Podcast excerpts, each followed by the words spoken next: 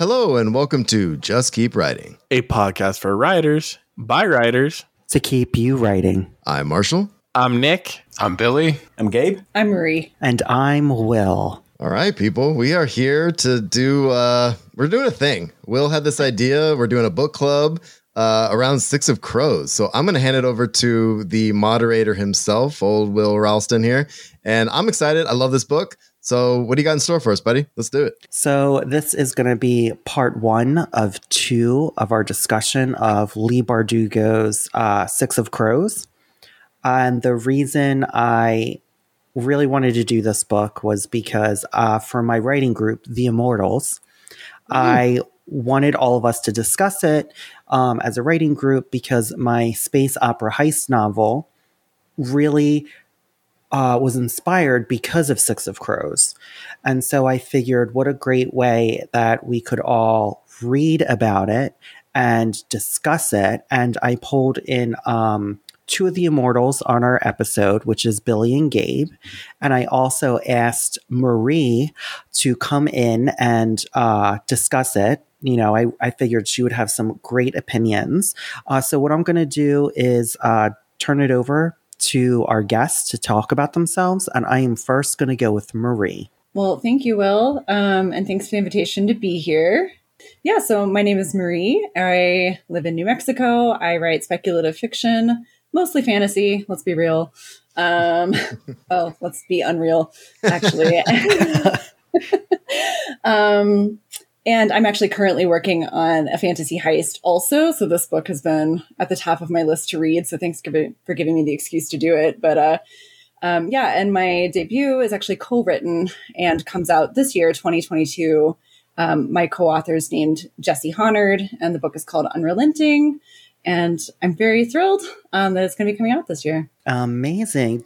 Uh, Marie, do you uh, and Jesse have a date of when it's coming out? Spring 2022. So we don't know yet, but if anyone's interested in getting updates, you can head to the gregorybooks.com and sign up for our email list. Not to like, you know, give No, you all a plug. call to action right away, but No, because No, we're going to put it that in the show notes. So please Yeah. Tell us the things. Yeah. I'm Yep. I'm unashamed. no, do it. And also, too, is maybe by the time this episode airs, that we will actually have Yeah. a pre order link as well. So, everyone, while we might not have a pre order link right away on like as we're talking, maybe by the time the show does come out, please look at the show notes. Please um, pre order. Okay, because it makes a really big difference. And Marie and Jesse are our friends, and we are so excited about their book coming up. And later down the line, they both are going to be on the show to discuss their book, which we're super excited about. Can't wait. Thank you. Um, next, I'm going to turn it to um, Billy, who is part of my uh, writing group called The Immortals. And Billy, why don't you tell everyone what you uh, are writing and, and what type of genres you write in? Hello, everyone. Um, yeah, I'm, I'm Billy uh, Palmer. I'm uh, a part of the Immortals with Will. Um, I write sci-fi, uh, fantasy, and horror, um, and sometimes uh, I combine them all. Um, and uh, let's see, what am I writing right now? I'm writing a story, uh, a fiction story about scribes who carve the teeth of giants to direct their power, and a steampunk fantasy called Dragon Gear, and it's as um, it's as like dragony and you know mech as it sounds. So, and uh, that's it. Oh, that sounds amazing. And Billy is also, I can speak to this because I read his work often, is really a diverse writer. Um, and if you ever get to see him, say maybe if he goes to the Writing Excuses um, cruise this year, just hand him some teeth. Maybe if you find some shark teeth on the beach, just hand him some teeth. There's a lot of teeth in my fiction, Yes. if you can't tell. There's just Yeah. teeth carving and dragon teeth, and it's know, everywhere. So just be on the lookout for teeth. Okay. Got it. you know, if you want to play him that Lady Gaga song um, from the Fame Monster Teeth, he'll appreciate it. He'll break into a dance. It's great. um, next, we will um, lead it off to Gabe. Uh, it's all yours. Tell us about what you love to write and what you're working on. Um, hi everyone, I'm Gabriel F. Salmeron. I write fantasy. I've been working on the same story for the past six years. It has all the elements in the periodic table. It has dogs because I have seven dogs. That's a thing you should know about me. Okay. A lot of dogs. Uh, so there's going to be dogs. The dog never dies as well. That's another thing to note about my my writing. And uh, I'm also a blacksmith, a chemical engineer, and all those things also appear in my story. There's a lot of thermodynamics and uh, sciencey cool stuff in a fantasy setting. So yeah, that's And- basically it. I'm going to guys are pitch this for everyone. I'm going to pitch this book for everyone. Thank Gabe's book that he's currently working on is Avatar The Last Airbender meets the Mistborn series by Brandon Sanderson. Mm. Uh, but it's cooler and it's still being built. But what we've all gotten a chance to read at The Immortals has blown us away. And each time he submits part of his novel, we're like, could you write a little bit quicker? Because we would like to read it a little bit more. Okay. Like don't don't be throwing us a, um, a Pat Rothfuss on us, okay? Where it's going to take you years to get to book two or three. Just letting you know, Gabe.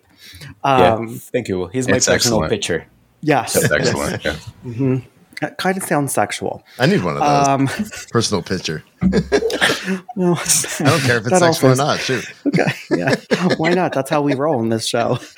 Um, all right, so I am going to take volunteers for the first question. How would you describe Six of Crows to someone who's never heard of it? I, I actually pitched this to some of my students um, not too long ago because it's in the library at the school I work on or work at, and I basically told them it's a badass fantasy heist with amazing, compelling characters. And if you haven't read it, I'm not sure why you haven't. that's not helpful, but that's how I pitched it.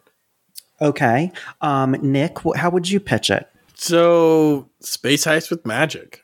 That's kind of how I, I pitch it to people. And kind of get into depth about some. I like Inej a lot. So, I, I like to talk about Well, we'll- Inej and how great she is. But We'll get to the there later. characters. Yeah, we will. Um, does anyone have any like little one-liners or how they would describe it to people? Marie. I mean, I would say all the things that, especially Marshall was just saying, but also it's just impeccably plotted. Like, if you're looking for Yeah. the like the Plato's perfect form of a heist, you know, it's a really good model to follow. Gabe. So yeah, I would jump off what Marie said in the sense that it's perfectly plotted in a way that everything is earned, and everything, even if it's surprising, you you're not like, yeah, I don't see that happening. Like it's the writing adage of it's surprising yet inevitable. Like you can see it coming from a mile away, or you cannot, but it's going to surprise you either way. That's I think that's an amazing thing of this book. A hundred percent. Um, Billy. Um, I would also add that the characters are so just like amazing and distinct, and each of them has just a completely developed voice. Um, and uh, and I love that about it. That every time it's like I didn't necessarily even need the chapter headings to know who I was reading, whose uh, whose head I was living in at the time. So, how I like to describe this, um, so Six of Crows is technically the fourth book in Leigh Bardugo's Grishaverse uh, universe that she's created. The first three was uh, based on the popular show. Well, the show is based on the popular novel Shadow and Bone. Shadow and Bone was the first book in the first trilogy. Um, and how I describe Six of Crows, and I usually give this as an intro into the Grishaverse. I describe it as you're meeting like the um a group of thieves the x-men in a russian inspired universe you know because what Leigh does is she really takes a lot of uh, russian folklore um, to create the grisha and the second army. But what's interesting is that she's populated these world with these really unique cultures that are inspired by real life and she does it authentically without appropriating um, our current type of cultures here in the US um, or around the world, really. Uh, so, Marshall, you had your hand up. How would you, what were you going to Well, Yeah, I was just gonna piggyback on what Billy said too um, about the distinct characters and their voices. Also, the author does a phenomenal job, and I might have missed this because my family just walked by and asked me something. But I think there's, and, and I, actually, I think Gabe said this. There's nothing wasted in that. No little detail is wasted. So, like, I know we're not talking about characters yet, but for example, the gloves that Kaz has, right? It's throughout, but like, it's subtle there's subtleties in every character, but everything interconnects with every other character, and there's nothing wasted within that. And I think to be able to write like that from a craft perspective um, is something to admire with Bardugo's work for sure. So, um, I've heard a lot of Leigh actually talk about the uh, construction of Six of Crows. And I think for anyone who's read it, everything that you're hearing come off of us is that it was masterfully plotted, but at the same time, it's very character driven. You really get a sense of each of the characters' voices. And if anyone has ever listened to Sarah Enni's uh, First Draft podcast, um, I will put it in the show notes of what episode it is. Uh, but Leigh talks about that this was one of the hardest books she ever wrote. And in fact, she needed to take a break from writing it for a minute. And that's when she wrote her first adult novel, Ninth House. So I want to talk about first. Let's just let's just think of it, you know, and I ask those questions about pitching because I think as writers, when we're thinking of our own work, if we can pitch another author's work, it can help us better formulate of how we would talk about our own book.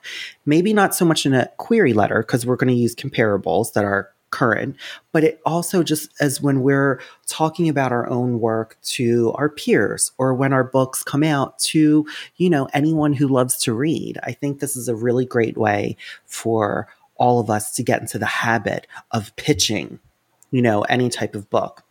But first, I just want to like, I want us to come from a perspective before writers, just as fans and as a reader. And so, Maria, I want to, um, ask you first, like just as a reader of science fiction and fantasy, like what did you think of it? Like what were you what were you left with when you finished the whole book? Um, I was torn because I couldn't decide if I wanted to go read book two, uh, or go back and read this again because I loved it so much.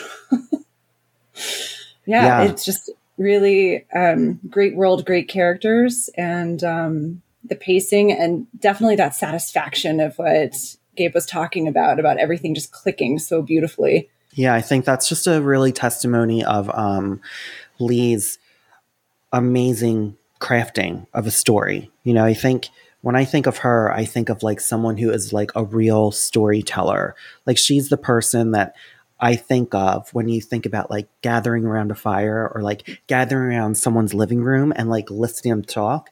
And again, I've seen Leigh talk at signings about four times, and each time she is so captivating and gracious and also real. She talks about the real struggles of sometimes of writing.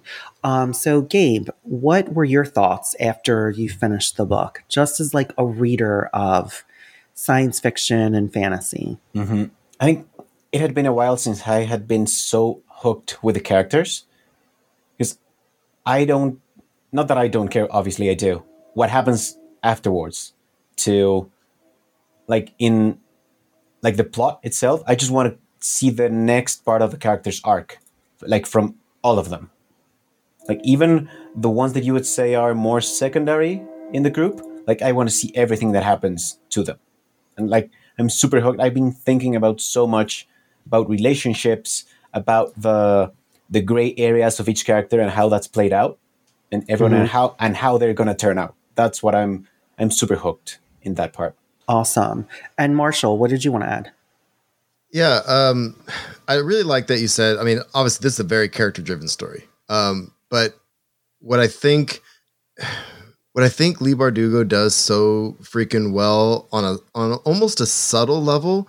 I mean, we've been talking a lot about setting um, in our master's program right now, and and that city, um, Ketterdam, is just insanely uh, well realized, and the inner workings, and like for me as a Star Wars fan, I've always been insanely intrigued by like the underworld, right? And like this city for me is like, holy shit, it's all underworld, it's all intrigue, and it's just it's fun. And I wanna and I wanna know who is who's making plays for power, what's going on. So like, yes, the that's still character driven on some level, but the city itself um is is is is a character for sure. And and I think and I think we'd be remiss not to mention that for sure. For sure. And Billy, talk to me about your experience of reading it. I mean, I know me and Billy have especially texted back and forth about this book um, and just our experiences. So tell me what, you know, what did it leave you with as just a reader, just as like, you know, reading science fiction and fantasy? It's it like kind of like Gabe said, it's been a while since I've been so hooked not only by characters but by the world. And um, I quickly, so I read Six of Crows. That was my first introduction to the Grishaverse, and then I just I bought Shadow and Bone. Um, I was just at Books a Million today. I was trying to find um, a paper copy of Six of Crows, but couldn't. And then I bought Ninth uh, House instead because uh, I could find it. I'm just like instantly hooked to whatever Leigh Bardugo writes, and um, so it was it was it was like I don't know that it's hard to express in words, but that feeling of fi- like finally, okay, a world I can spend some time in. You know, it's been a long time since I've since I've just really wanted to hang out in the world. I just finished, you know, the Jade trilogy and and was feeling slightly sad. So so I'm happy to be be in this world. Thinking about the, we keep talking about the uh, structure and how the plot was and the heist itself. So let's talk about plot beats for a minute and I want to take anyone volunteers who feel strongly. Was there anything that you looked at through the view of a three act structure or seven uh, plot point structure that you felt really called to you? Like when you were looking at the story as through a writer's eyes, that you thought about, you know, this was ingenious of, you know, how this was structured. Gabe. It clicked more with a seven point plot structure but what I would like to point out is that I did like a quick. I felt it while I was reading, but just a quick like page count, and around like part parts five and six, it's divided into six parts, and by parts five and six, it goes down in page number. Like you have chapters that are around 18 pages, 20 pages in the previous parts, and you in part five you have seven pages average with a maximum of 10 pages and a minimum of four and with the next part where it's still rising action in the in part six, you get an average. I think it's around eight, with a with a minimum of four and a maximum of eight pages, and you can feel how that moves the story. So talk to me. Talk to me at what point in the book mm-hmm. that you feel like it was just moving at lightning pace. I think it was around. I put it down here. I'm not remembering. I don't have that kind of memory it's around chapter 27 that you can feel the rising action, that you can start to feel the things, all the things that have been set up, that they're now starting to move. Like there's no stopping what's going to happen now. So I'm just going to read a section from chapter 27, and this is the opening of it, and it's called From Jesper's Point of View. Where the hell is Kaz? Jesper bounced from foot to foot in front of the incinerator the dim clang of alarm bells filling his ears, rattling his thoughts. Yellow protocol? Red protocol? He couldn't remember which was which. Their whole plan had been built around nearing the sound of an alarm. It was the, I'm sorry, their whole plan had never been built um, around hearing the sound of an alarm. So I think just that opening chapter of chapter 27, and it's part five, the ice does not forgive when they're in um, the, the ice uh, palace. Uh, yep, the ice palace. Um, this is when things really do move at a lightning pace. And just for everyone who's listening, that you know, we're in chapter twenty-seven, and it actually, as far as chapter goes, it goes up to chapter forty-six, right? So we're. I want you to just think about that. We're in chapter twenty-seven we're on page 321 of the paperback. Okay. And we have to go get to 460, 463 is the last page. That's more than 100 pages, but those 100 pages move at such a quick pace. And when you're thinking of story, you would think that would be dragging, right? And also, a lot of times when we talk about young adult literature, um, sometimes people will look down on it, right? But some of the best stories in the last 20 years has been young adult. Because this is a book that any adult, I have rarely seen an adult author build tension and create a complex story as well as Leigh does for this book. So, Marie, I saw that you um, did you want to add anything? I felt like you wanted to say something. Um, Nick had his hand up too. yeah, I think it was Nick. Okay, Nick, go ahead. No, Gabe, Gabe actually said it all. I actually view this as a seven point plot structure and really related it to that. I mean, it, it is broken up into six different parts for the book. Um, so if you have the paperback, you can see that there. But yeah, no, just adding on to what Gabe said, he said it all for me. Great. Go ahead, Marie.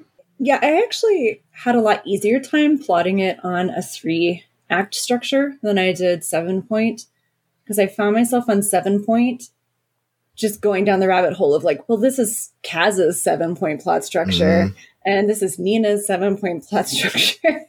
and they all, I mean, it's a testament to how strong the characters are, but you know, because you, you know, you're looking at, well, what's the protagonist's goal? And the protagonist is the crew at, as, at large, right? But each one of them is so strong that they each have their own arc that is so compelling and lines up really nicely on top of the plot beats. So, talk to me about the three act structure for a minute. Can you give us some pointers of what really spoke to you?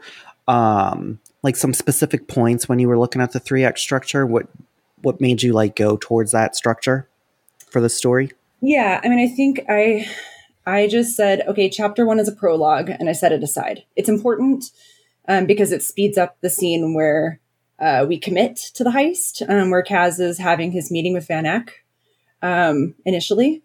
Um, but if you just kind of punt that out the window, that first chapter, from there forward, it does fit the three act structure really nicely. You know, you you sort of lay the scene with like the brawls between these different gangs, and life is rough. Uh, but here's maybe a way out. Um, you know the, and then we've got this spiraling. Um, you know, no no turning back now as they're trying to get onto the ship. Um, there's really no space for them in Ketterdam unless they come back victorious. Um, you know, and so it, it just it does a really nice job of whatever you think that plot point ought to be and whatever you think it ought to be doing. Um, you know, whether it's making the decision, no turning back, oh no, things are horrible, oh no, things are horrible, or like they're doing all those things. A hundred percent. Um, Marshall, you had something to add?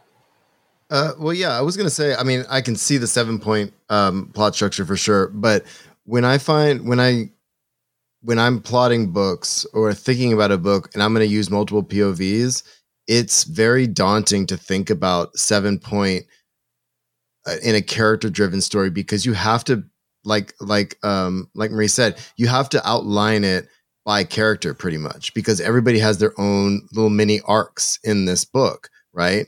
um, and in the series. So, you know, it's easier for my brain to think about the the the, the three act uh, plot structure. And again, when you get to that heist point, I mean, that's that third act. That's like shit's gonna hit the fan, and it's either gonna go or it's not. And um, that's easier for me to think about. And then breaking up within that, the in- individual arcs of the characters, um, I think, is a easier way for my brain to think about it. Um, because otherwise I'm bogged down and like, wait, but Jesper is doing this right now, and you know, Inej is doing this right now, and it just gets like kind of crazy. So that's what I was saying. So, I also want to add the first chapter actually opens up with a character who we don't see after this, Joost. Um, and I want to just lead in with the first line of the first chapter. Joost had two problems the moon and his mustache. I felt like that was such an interesting way to be like, okay, one, what's going on with the moon, and what is his mustache all about. And then when we start reading it, he was supposed to be making his rounds at the Hoede house. But in the last 15 minutes, he'd been hovering around the southeast wall of the gardens, trying to think of something clever and romantic to say to Anya. And I figured, wow, this is such a great way to get into a character's um, head. And also, it's so fundamental when you like someone and you're thinking of all these different things about them. But what I also um, thought about when I read the first chapter is is this the first chapter of someone who wrote their first novel? And I thought about it as from being, you know, um, a early career writer. And I think this wouldn't have worked under someone who wasn't as deft as Kraft, but also someone who um, didn't already have this existing world. You know, that's what makes the first chapter work so, so well is that even if you're not, uh, even if you didn't read the first three books, I still feel like you're getting a sense of this big world, you know, within that first chapter. Now, go ahead, Marshall. Well, I, I read him out of I read him in that order. Um, I remember you had recommended Six of Crows to me at some point, and I was like, "Oh, I'll read that." And I turned my wife onto it, and I read the sequel, and then I went back and read the Shadow and Bone trilogy. So, but yeah, there's no, there wasn't a point, like I said earlier, uh, with Six of Crows. I got the sense of this huge world that, like, I just want to, I just want to hang out in, right? Um, but she did a good job, whether you had read that first trilogy or not you didn't need to because the way that she outlined um, and laid out Six of Crows for sure. So I just wanted to throw that because I think Gabe mentioned something about that earlier too. So, hundred percent. So, you know, in this, like the structure um, and the plot points, all of us have mentioned the characters as well as the overreaching plot. So now I want to have a little fun. And I want to just go around and tell me who either was your favorite character or who you identified with the most, or both, because they can be two different ones of who you identify with, but who was your favorite. And I'm going to take volunteers with this one. Who would like to start off first? Okay, Billy, go for it. So this this one's really difficult for me because I think that I loved so many. I loved the characters so much, um, like every one of them, um, even Wylan after a while, and uh, so I think that I think I love Jesper, um, but people have told me that I'm Kaz Brekker, which I I'm like I don't know how I take that. He's he's super compelling. He's like such a compelling character, and I'm a little self conscious about being related to him. So, or people relating him to me, yeah. I love it. And Gabe, what about you? I saw. Do you want to go next? Oh, I was nodding along to Billy, but I yeah I can go next. And counterpoint to what Billy said, Wylan, I would say, is my favorite character Mm. because the others, I mean, I would say the others I, are kind of obvious in being amazing and being like the center of the team, but Wylan, how he starts to unwind and how we see like that's the character that I, that I would love the most to see more of, and how he is taking. He's super brave with these people in a world that he had never been like even dipped his toes in. And I think his development was amazing. And I was just, not that I was hooked at the beginning with him, but by the end I was like, yeah, I, I need to see more of Wylan. I need to see more of this guy. He, I loved him so much. You have to read Crooked Kingdom then. yeah. Just no spoilers, but throwing that out I, there. I have to, I have to say this about the Wylan. It's interesting that you picked that, which is also very logical. Wylan is actually the reader who's never been seen through these characters. So we have a character that literally is having fresh eyes for everyone, where everyone has these little already um, connections. Kaz and Inej, you know, Nina and um, Matthias, you know, like they already have these structures built. And Jesper is interconnected with all of them, except for Matthias, we'll say it first, but he's already has a rapport with Kaz, has a rapport with Inej. And here comes Wylan, who's just like, and what's interesting about Wylan also is that people think they know his story because he was this rich boy who maybe his parent his father didn't like but they don't really know his story yet mm-hmm. and i think as you start to see Wylan's growth you start to understand the character a lot more and you actually start to see his actual strength which isn't brute strength so marie who um talk to me who did you identify with or who was your favorite I, I love Jesper just because I love the witty repartee. That's always one of my things. Um, and of course, he's using it as a defense mechanism, so that's all the more endearing. um, I also love Wylan. Um, it, I was so sad that we never got a POV chapter for him, um, which I realized today and kind of flipping back through the book. But I'd say the character that I maybe personally identify the most with would be Inej. Um, she's kind of going through uh, a redefinition of self and trying to decide um, which path her life should take. And I've been going through personal like changes as well. So uh, I think going through this time, that was that was the character who spoke to me. Yeah, I mean, I think um, Inej is just a really complex soulful character. Uh, Gabe, you had a comment? Oh yeah, I, f- I forgot to mention that I identified with Jesper in the sense that I feel. I think I noted like seven things that he has ADHD. so, like, and I felt that thing of just wanting to be in motion all the time. And uh, as Marie said, like he is with that, uh, like that banter he uses, he's like avoiding stuff just going, yeah, if there's gonna something important gonna happen, he's gonna say something and get distracted and go to the next thing. So, and I think I can identify with that.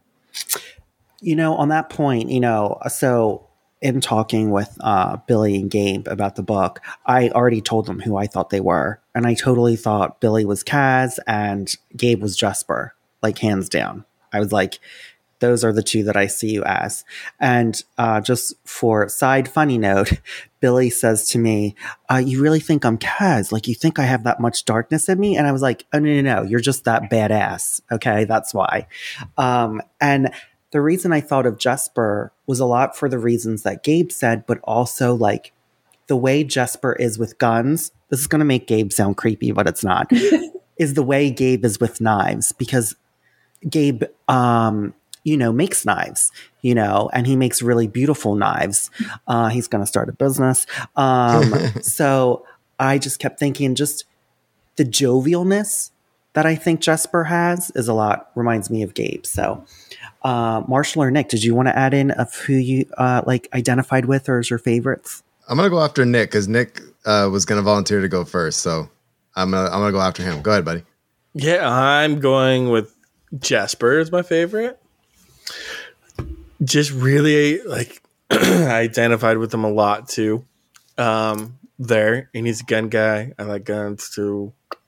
Um, and just I don't know, it's very his whole demeanor just like made things feel like it was gonna be all right until it wasn't gonna be all right. Then so I, you know, I really liked him as a character. I loved him and wanted kind of more of him uh, throughout the series. But uh, well, I'm gonna actually open this one up to you and ask you who you, do you feel like I'm most like? Who? Because I, I I don't. I was going to ask him the same thing when I'm is done because he didn't give us characters, and oh. I was yeah. going to say who my characters were, and then I was going to throw it back. So, oh, I do. Nick, you're jumping the gun. I, I kind of have an answer for this, but um, I have an answer for you, Nick. I personally think you're Wylan. Ooh, that's good. I do because Wylan will come across one way, and sometimes Wylan doesn't know how brilliant he really is. And there's also a slight deep hurt that's in him, but he's also very observant and he's very mindful of people's feelings. And I feel like that is like you. I feel like you're an empathic a lot of times and you don't I think you realize it sometimes, yes. but uh, I think uh, I think you are definitely Wylan. Okay, I, I agree I with that. I like that. And you went a different route with that answer, and I appreciate it and love you. mm-hmm. Anytime. Um, Marshall, you had something to say. Yeah, so um I'm with the Jesper crowd mostly because he, he I love that character for the same reason I love Han Solo. Um and I'm rewatching all the Star Wars movies with my family right now and to me, you know, the gunslinger, witty sarcasm, like for me like that's kind of how, how I kind of move through the world a little bit. But at the same time, um I'm I'm a little bit I'm more identify with Inej um, a lot, mostly because of the. I think Marie said this too, like the the searching and and there's a purpose behind what she does. I love an assassin, and don't get me wrong. No matter what, I'm gonna love the assassin character more than anybody else, which is why Jesper I love, but Inej I identify with. But because there's a there's a darkness and there's always a um a purpose within that darkness, and I and I got that from Inej, right? um, and she's a weapon, right? Um, which is which is what most assassins are. Um, you can point them in a direction, but Inej, one of the uh, there's a couple scenes. Um, I think it was the silo scene more than anything. It was just like there's something. There's a there's still a questioning there. Like there's still more than just point and and shoot with with that particular weapon. Um, and and and there's a reason Kaz loves her as well. And and so that character, that relationship between her and Kaz really spoke to me. Um, but Jesper was just fun as hell. So I love that. I love it. So that that's my answer. Um, and now at some point, Will, you'll tell me what character you think I am, or I'm to feel left out and I'm to cry. Yes, I will. Just give me a minute. Marie, what did you want to add? no, I just I just want to jump on the Inej love a little bit more. That it's so fascinating to me that she's literally made a career out of being small and silent and not Wraith. noticed, you know, and uh, there's a moment where, you know, she's like, I'm dangerous, you know, and she kind of like rolls that, that word around in her mouth and thinks about it and it feels good, but a little scary. Um, and, and I think that was just really cool to see that like that part of her could actually be part of her strength, not just the part of her that got beaten down and honestly severely traumatized. And um, I mean, I think she's been through just as much as any of them. You know, she's she's been a true victim and now she's a true survivor. But I, I do want to hear what Will has to say about Marshall. well, but the attachment to the Saints too, I thought was really interesting for Inej's yeah. character, and I think that was again like and and I like that you said like she makes a career out of being small. An assassin can't be noticed. She's a wraith, right? She's invisible, but at the same time, there is a um there's a devotion underneath that, right? To the saints, to the to the naming of the weapons, to like the there's a methodical uh part to her weaponry, and I think that's it's beautiful the way Bardugo laid it out. Um, so I, I I'm with you. I love that character. Yeah, I mean, it feels like survival mechanism to mm-hmm. me, you know, because absolutely how else could she get through what she'd gone through right. previously? hundred percent. Yeah. Inej is a, I think, a, a fascinating character. Um, Billy, go ahead. What did you want to say? Just listening to everybody talk about their favorite characters and, um, that you know just kind of their characteristics and stuff i i just realized that i think Leigh does a really great job of like foiling each character with another character um, that like just really enhances their char- their personalities in a lot of ways. And I was just thinking of trying to kind of match them up and thinking of Kaz and and Inej and how Kaz is just like you know I have no saints, I have no gods, and Inej is like I have the saints, and um, just thinking of. Uh, Jesper and Wylan and and Matthias and Nina and how they all just kind of like highlight each other's characteristics by being opposite in a lot of ways. Um, so it's pretty interesting. Well, and also so, needing each other too, right? And like the, mm-hmm. the idea that you know those foils are also kind of like a Batman Joker kind of thing, right? Like they need they're opposite, but they need each other, you know, um, and they grow because they're together. So for great me, point, I would say um, I the two characters I identify or that I love the most are is uh, Nina and Inej. And I think Inej for very apparent reasons, if anyone knows me. Um, because just of my upbringing and like having to learn to survive and to be super young and to I you know I moved to New York City when I was um, just about to turn 18. I've never been here before. Um, and I didn't really have a choice. I needed to leave home and I needed to be on my own. And I think looking back, at the time when you're in it, you don't think anything of it. You're just like, well, I had to. But now, as I'm a lot older, I look back and I really look at, like, wow, I was really resourceful. I really did really well for myself because almost everyone that I knew um, now who's around that age of like 18 to 24 or, you know, a little older couldn't even uh, manipulate the city or move around this uh, New York City the way I did. So I really identified with um, Inej in that way. For me, for Nina, to me, Nina is actually the heart of the whole group. She is a lover. She is also a fierce protector. And she also doesn't make things black and white, which therefore, Marshall, you remind me very much of Nina. Because she she is a caretaker, but she's a warrior and she understands about loyalty and she understands about the complexities of life. I think in a lot of ways, Nina is such a, she has a global perspective, but she also understands what it's like to look at that perspective in individuality with the people that she meets. You know, I think she sees things where other people don't see things. And I, I think this is why you kind of see Nina and Inej in the first book really start to develop this fondness of each other, you know. And I thought that was a really interesting because I think sometimes when you, sometimes how other women, how uh, are written, right, in stories, how many times do we really see a story uh, with science fiction or fantasy where these women are complex, but they're friends.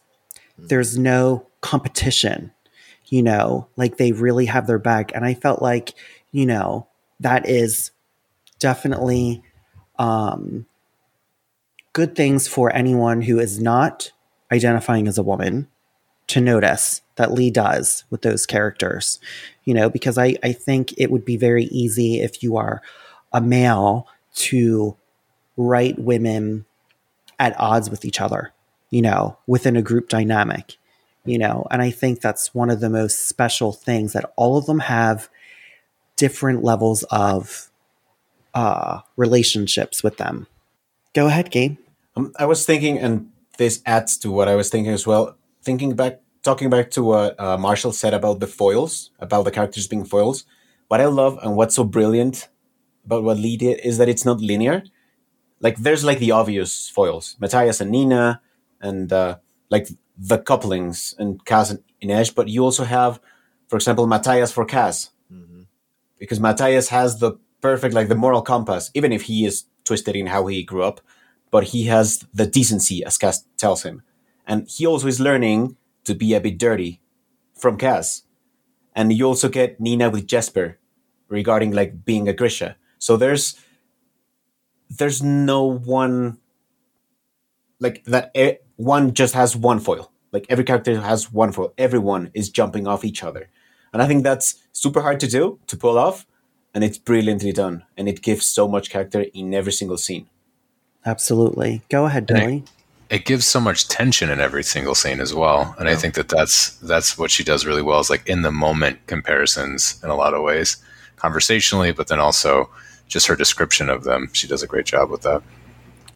Um, so I just want to know, like, Marshall, Nick, um, who do you think I am?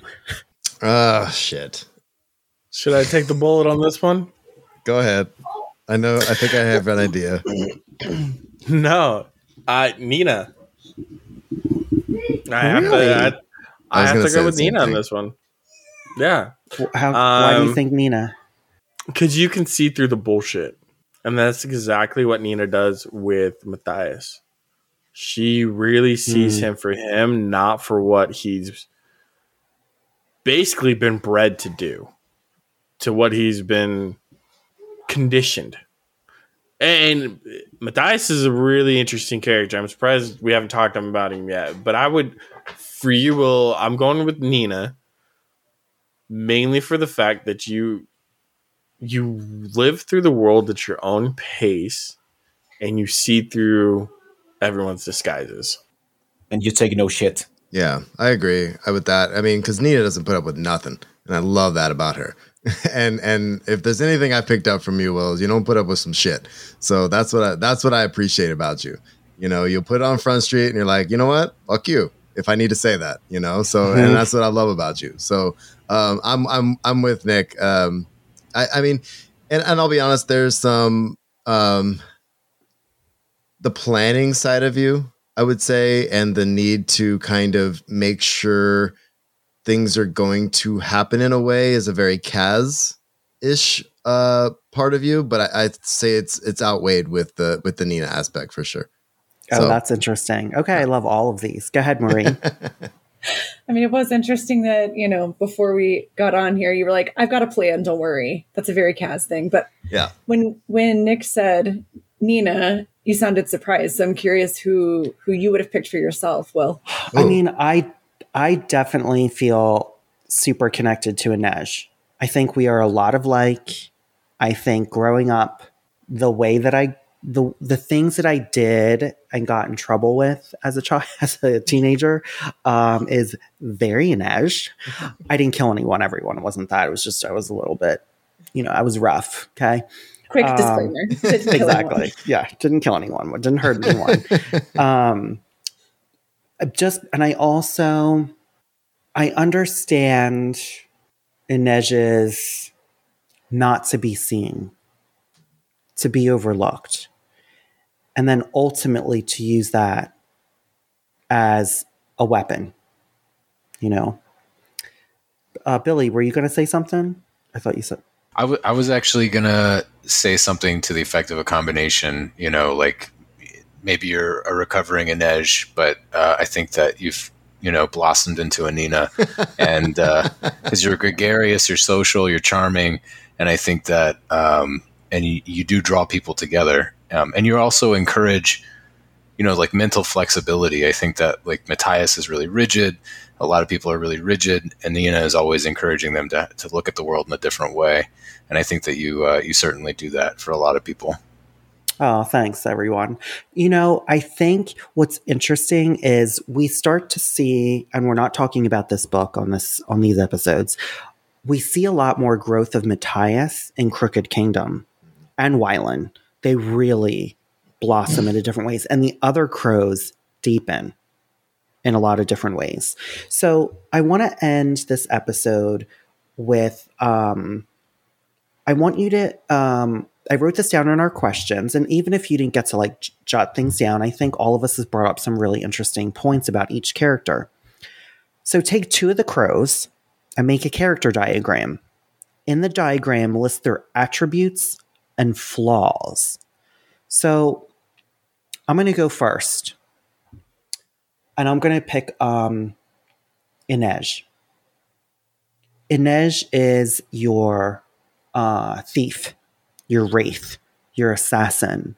She's skilled with knives. She's skilled with climbing walls. She has also had to endure being a prostitute. She also was stolen from her family. She is also in the Grishaverse a Shu who um, are looked down upon um, as less than her skin is looked down upon as less than. Um, these are all things that inform her, affect her, and are damaged parts of her. Um, I thought what I looked at as a writer reading this is that Leigh didn't make anyone who was perfect no one was super strong, super smart, they all had these attributes, but then they also had these flaws, and those flaws affected their sometimes judgment or sometimes their reactions to things. You know, let's look at Matthias's um, racism. We'll call it racism because he is definitely racist of you're hateful towards Grisha, right? And it totally affects his judgment until he actually starts to get to know Nina.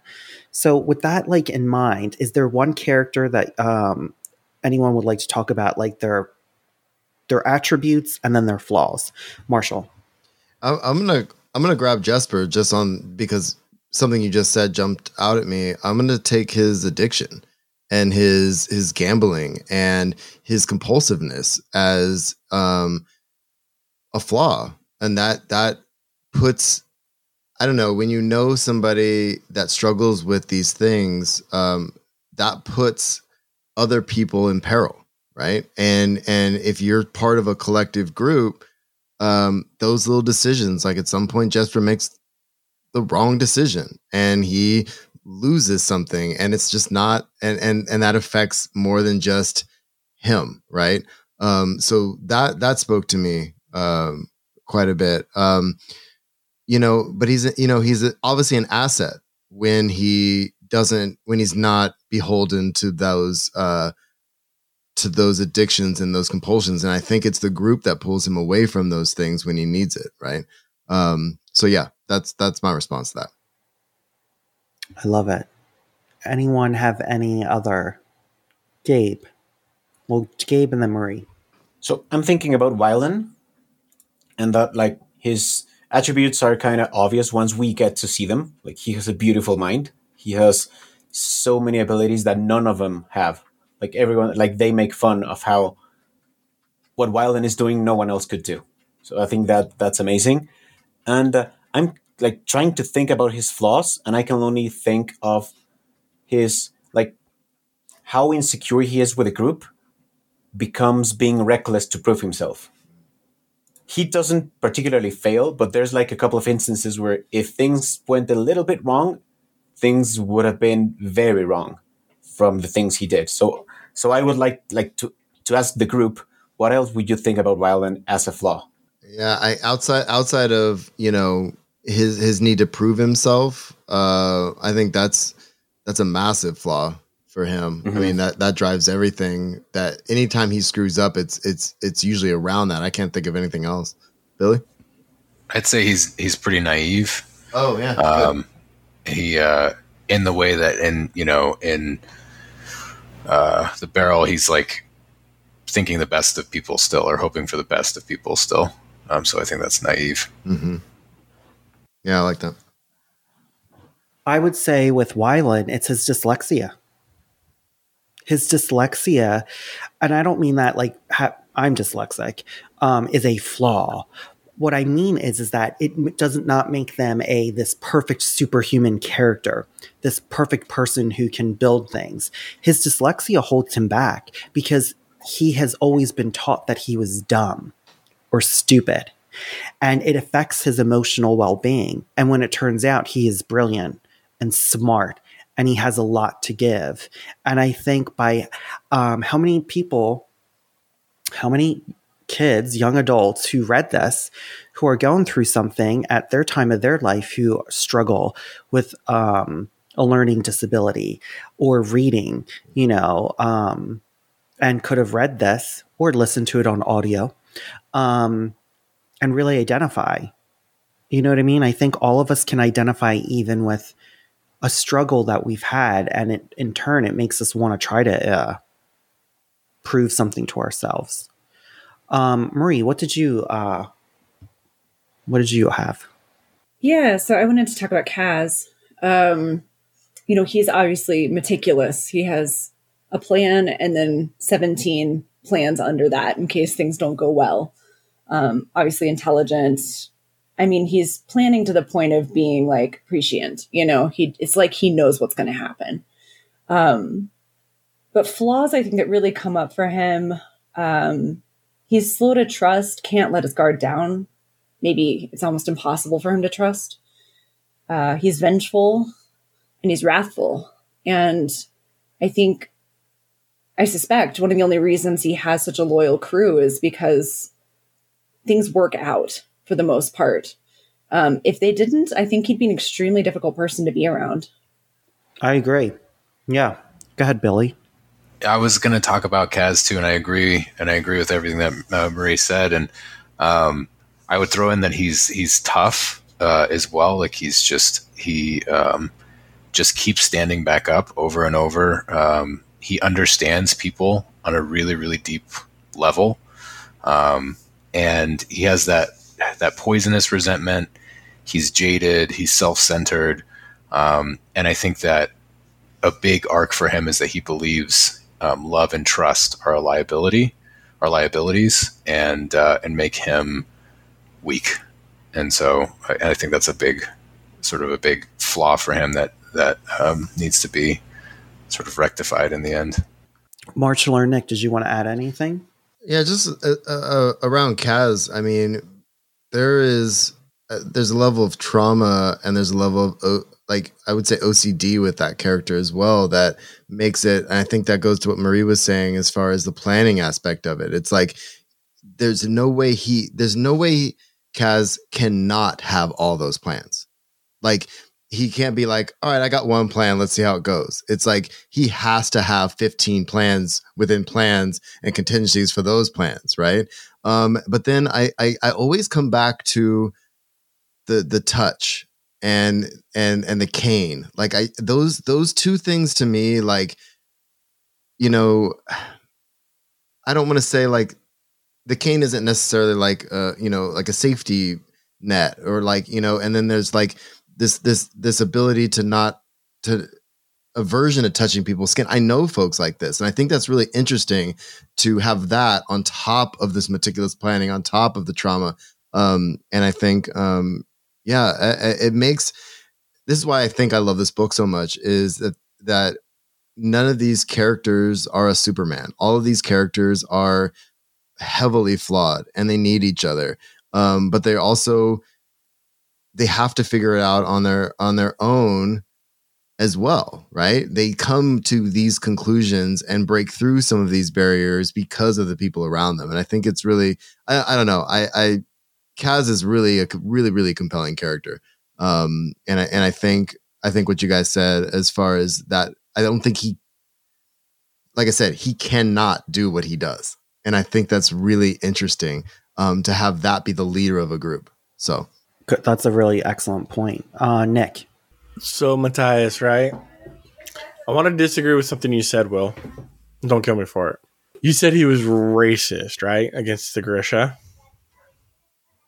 Yeah. But I think I think coming out and saying that we're kind of we're eliminating what Nina did to him previously, and the tr- and and as as is described, like she was very treacherous. You mean saved like, him? I mean, she, she, saved him. That's one way to look at it. That's per- perspective, There's, right? No, she totally one hundred percent saved his life. I mean, but he doesn't see it that way. He doesn't. That that's not something that is apparent for him right away. Nick, and everyone's video froze, when... so I can't see oh. your reaction well. Are you oh, talking oh, about go. when um she she like uh sells him out essentially as a mm-hmm. as a slaver? Okay. Yeah. And, and, from that point he's very very jaded. Okay, let's okay, hear I'm gonna, I'm gonna I'm gonna I'm gonna disagree with you there because Matthias was already brought up and conditioned and indoctrinated in this culture that Grisha were evil. And he had Inferni burn down and kill his sister, his mother. So that reinforced this hatred.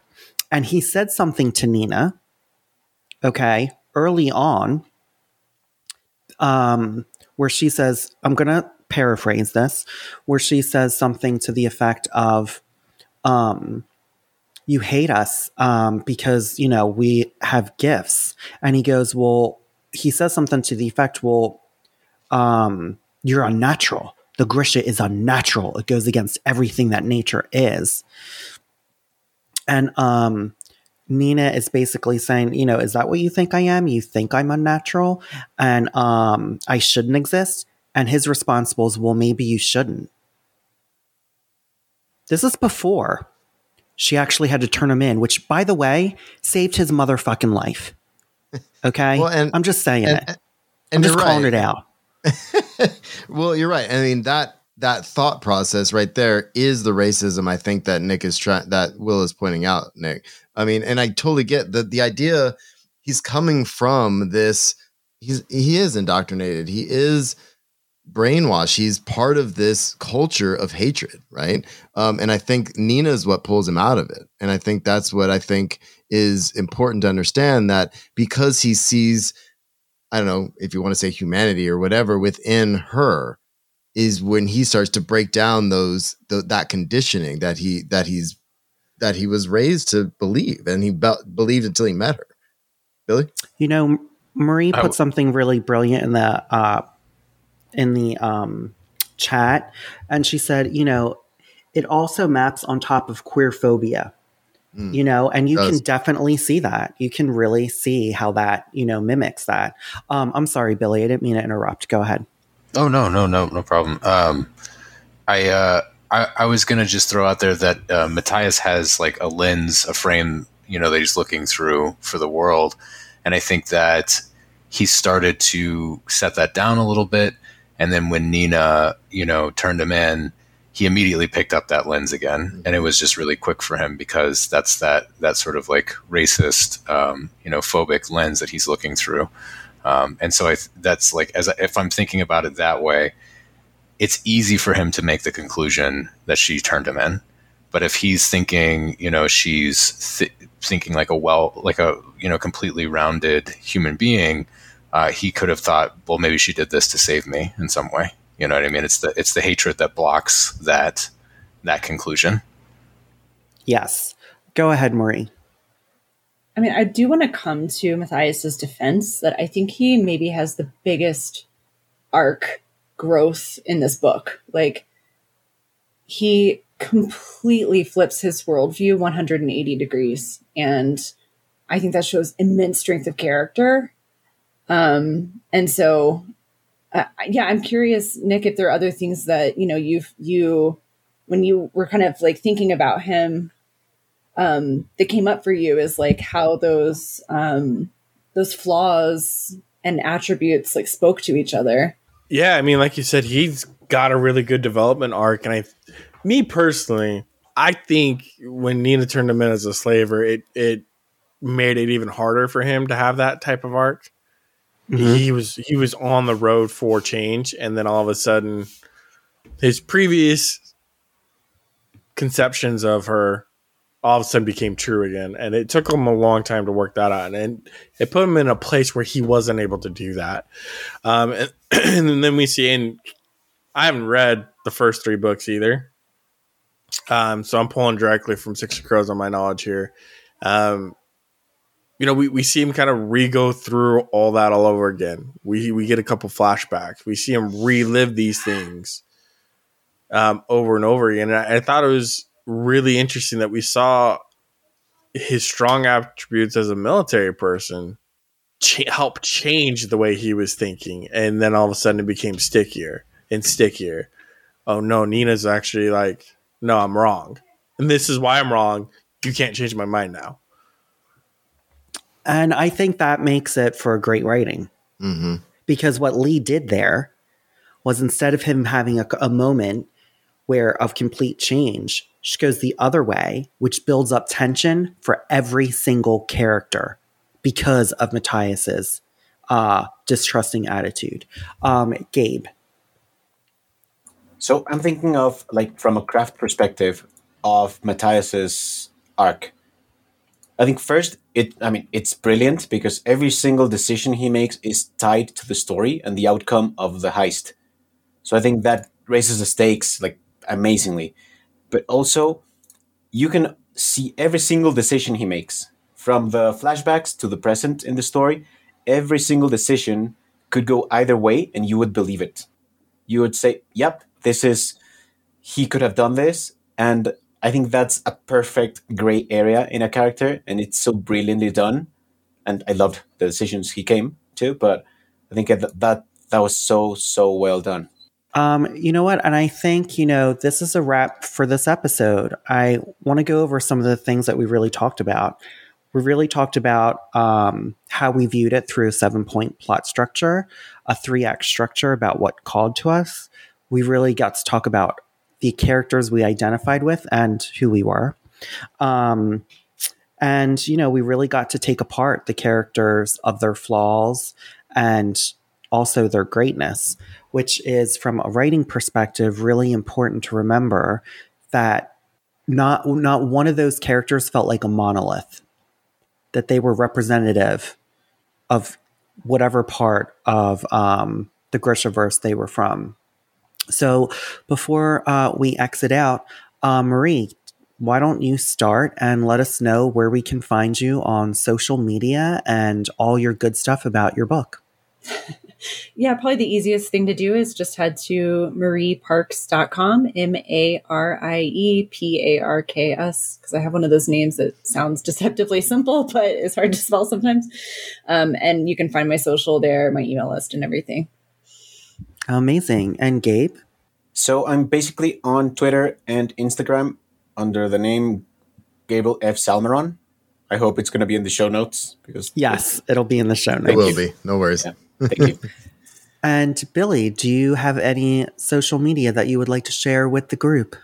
Uh, yeah, you can find me at billyalanpalmer.com. Um, and uh, you can also find me on Twitter at ba palmer underscore writes. BAP. Love it. And all of our social media links will be at the end. And donate to our Patreon, everyone. And that's a wrap. And this has been Just Keep Writing, a podcast for writers by writers to keep you writing. You can find us at justkeepwriting.org. Follow us on Facebook, Twitter, Instagram, and YouTube. Feel free to reach out to any of us on our social medias, and please jump in our Just Keep Writing Discord channel. Links to all of that is in the show notes. Lastly, please support our show by going to patreon.com slash justkeepwriting. We offer daily writing prompts, early access to podcast episodes, and much more. Thanks for listening, and just keep writing.